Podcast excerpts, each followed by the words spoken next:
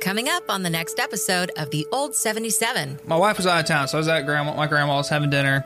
Um, didn't stay long, but while I was there, there was a ring at the doorbell, and apparently uh, the mailman put the package at the wrong place, and they were like, "Hey, this is yours." Call or text The Old 77 listener line at 573 246 0779. I'm looking at the guy, and I was like, "I know you. What is your name?" And now I can't remember his first name, but he said his first name, and I was like, "Ledgerwood." Help ensure future episodes by becoming a subscriber. And he was one of my teachers. Was one of my inspirations to join the military. No shit. Find out how at patreon.com slash the old 77 podcast. So I was like, "No fucking way." Cool. A small world. I haven't seen him in you know 30 ten years. years. 10 years. Yeah. 40 years? 105. Eleven. Fucking prick. Thanks for listening to the one and only Old 77.